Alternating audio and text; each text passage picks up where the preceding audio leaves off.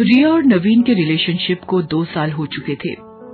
रिया बहुत खुश थी कि उसे नवीन जैसा बॉयफ्रेंड मिला था। नवीन अक्सर रिया को घुमाने ले जाया करता था। वो लोग बहुत खुश थे। इस साल वैलेंटाइन पे मैं सोच रहा हूँ कि हम गोवा चलें। रियली हाँ और क्या? वैसे भी काफ़ी समय हो गया है कि हम कहीं घूमने नहीं गए। पता है मैं और माया हमारे कॉलेज डेज़ से गोवा जाने का सोच रहे थे। अच्छा चाहो तो माया को भी इनवाइट कर लो। आर यू श्योर हाँ हाँ क्यों नहीं? वैसे भी वो तुम्हारी बेस्ट फ्रेंड है। Thank you thank you thank you I love you I love you too baby जब रिया ने माया को गोवा के प्लान के बारे में बताया तो वो बहुत एक्साइटेड थे। पर तुझे और नवीन को मेरी वजह से कोई प्रॉब्लम तो नहीं होगी ना? आई I मीन mean, तुम दोनों कपल हो और मैं सिंगल अरे मेरी जान हो सकता है तुझे भी वहाँ कोई मिल जाए। यू नेवर नो दोनों फ्रेंड गोवा जाने के लिए बहुत एक्साइटेड थे। थर्टीन फैब की सुबह नवीन रिया और माया अपनी कार में गोवा जाने के लिए निकल पड़े। वो तीनों अपने वेकेशन के लिए बहुत एक्साइटेड थे। शाम के समय वो लोग गोवा के एक रिसोर्ट पहुँचे। माया ये तुम्हारे कमरे की कीज और ये मेरे और रिया की। तुम फ्रेश हो जाओ फिर डिनर करते हैं साथ में। ओके फ्रेश होकर वो तीनों डिनर करने पहुँचे। रिया और नवीन दोनों आपस में ही बिज़ी थे और बेचारी माया को अकेलापन महसूस हो रहा था। वो सोच रही थी कि काश उसका भी नवीन जैसा कोई बॉयफ्रेंड होता। हेलो माया क्या सोच रही हो? कुछ नहीं, यूँ ही। उन तीनों ने डिनर कर लिया और फिर अपने अपने कमरे में चले गए। माया अपने रूम में अकेली थी।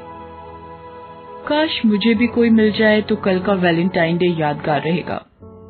मुझे अपने पिछले बॉयफ्रेंड से इतनी जल्दी ब्रेकअप नहीं करना चाहिए था। अरे नहीं, लेकिन वो इसी लायक था। माया अपने आप से बातें करते करते सो गई। अगले दिन शाम के समय माया स्विमिंग पूल में स्विम कर रही थी। कि उसकी नज़र रिया और नवीन पर पड़ी, जो पुल की एक साइड में किस कर रहे थे। रिया की लाइफ कितनी सही है, और एक मैं हूँ कि मेरे पास एक बॉयफ्रेंड तक नहीं।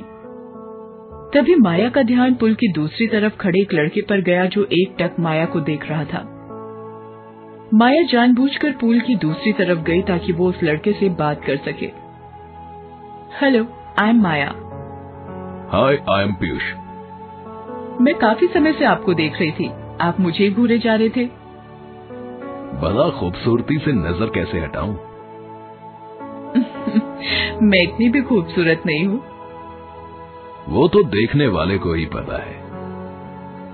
आप बातें बड़ी अच्छी करते हैं। कहाँ से आप? मुंबई से। ओ मैं भी। और बस पीयूष और माया की बातचीत शुरू हो गई। पीयूष माया को रेस्टोरेंट लेकर गया। वहाँ बातें करते करते पीयूष और माया ने कॉफ़ी पी। माया खुश थी कि उसे कोई तो मिला जिसके साथ वो अपना टाइम स्पेंड कर सके। आप इसी होटल में रुके हैं? हाँ मुझे यहाँ कई दिन हो गए। Would you like to dance with me why not Piyush और माया दोनों होटल के डिस्को में पहुँचे। वहाँ माया ने ड्रिंक्स ली और नशे में नाचती रही। पीयूष भी उसका साथ दे रहा था। काफ़ी देर तक नाचने के बाद पीयूष माया को अपने साथ ले गया। हम कहा जा रहे हैं पीयूष? यही। तुम्हें एक स्पेशल प्लेस दिखानी है। वो दोनों एक पुराने घर के पास पहुँचे। ये ये ये किसका घर है? तुम चाहो तो माया नशे में धुत थी पर उसे समझ आ रहा था कि वो जगह कुछ अजीब है। उस घर में अलग सी बदबू आ रही थी।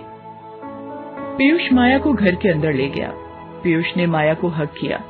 माया खुश थी पर अचानक उसकी हँसी चीख में बदल गई।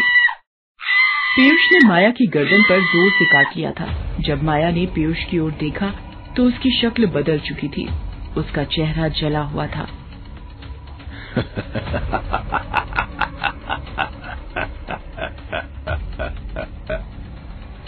ये देखकर माया बेहोश हो गई। अगले दिन जब माया को होश आया तो वो जगह बिल्कुल बदल चुकी थी। वो एक जला हुआ खंडहर था, जहाँ सालों से कोई नहीं रहता था। माया डरी हुई दौड़ते हुए अपनी फ्रेंड रिया के पास गई। माया, तू कहाँ थी? कल शाम से तुझे ढूंढ रही हूँ। वो वो वो पीयूष पीयूष वो पीयूष माया ने रिया को पीयूष और पिछली शाम से रात तक हुई सब बातें बताई। क्या? उस लड़के ने तुझे काटा? हाँ ये देख। इतना गहरा निशान। बाप रे। हमें उस लड़के को ढूंढकर पुलिस के हवाले करना होगा। ज़रूर वो कोई साइको होगा। तुमने बोला तुम उसके साथ रेस्टोरेंट गई थी। चलो वहाँ पता करते हैं। तीनों रेस्टोरेंट पहुँचे और वहाँ माया ने उस वेटर को ढूंढा जिसने कल कॉफ़ी लाई थी। तुम्हें वो लड़का याद है क्या जिसके साथ मैं कल यहाँ आई थी? कौन सा लड़का? वही जो मेरे साथ कॉफ़ी पी रहा था। मैडम आप कल यहाँ अकेले आए थे और हम लोग तो कंफ्यूज थे कि आपने दो कॉफ़ी क्यों मंगाई और आप अकेले किससे बातें कर रही थी? फिर मुझे लगा शायद आप ब्लूटूथ ईयरफोन पे बात कर रही हो इसलिए मैंने ज़्यादा ध्यान नहीं दिया। ये सुनकर रिया चौंक गई। डिस्को जाते हैं। वहाँ ज़रूर सीसीटीवी होगा।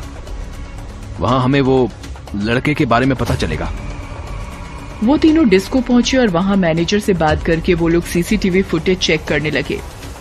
सीसीटीवी देखकर तीनों दंग थे क्योंकि फुटेज में माया अकेले नाच रही थी। वो किसी से बातें तो कर रही थी पर सामने कोई नहीं था। ऐसा कैसे हो सकता है? पीयूष वही था। क्या नाम बोला आपने? पीयूष क्या आप जानते हैं पीयूष को? वॉइस रिजॉर्ट के पुराने मालिक थे। अब वो कहाँ है?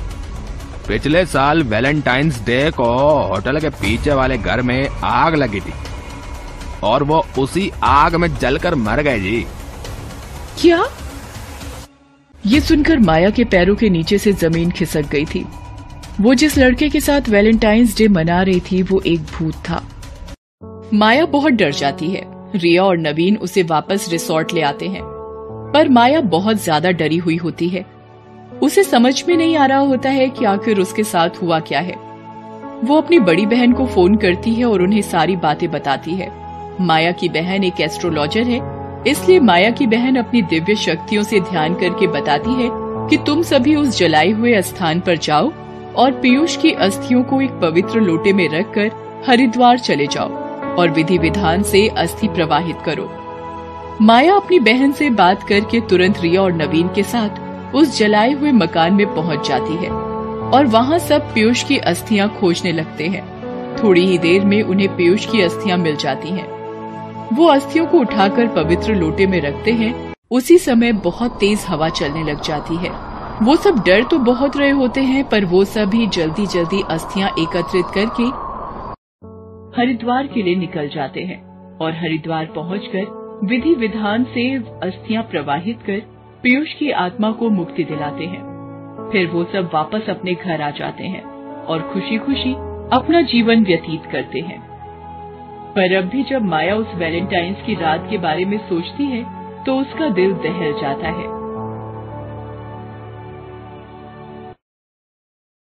Best Buddies. Hello friends. Thanks for watching this video अगर आपको ये वीडियो पसंद आया है तो प्लीज़ लाइक सब्सक्राइब कमेंट्स करें इस वीडियो पर। और हाँ शेयर करना भी ना भूलें। और भी मज़ेदार वीडियो देखने के लिए नीचे दिए गए बेल आइकॉन को दबाएँ। देखते रहिए बेस्ट बडीज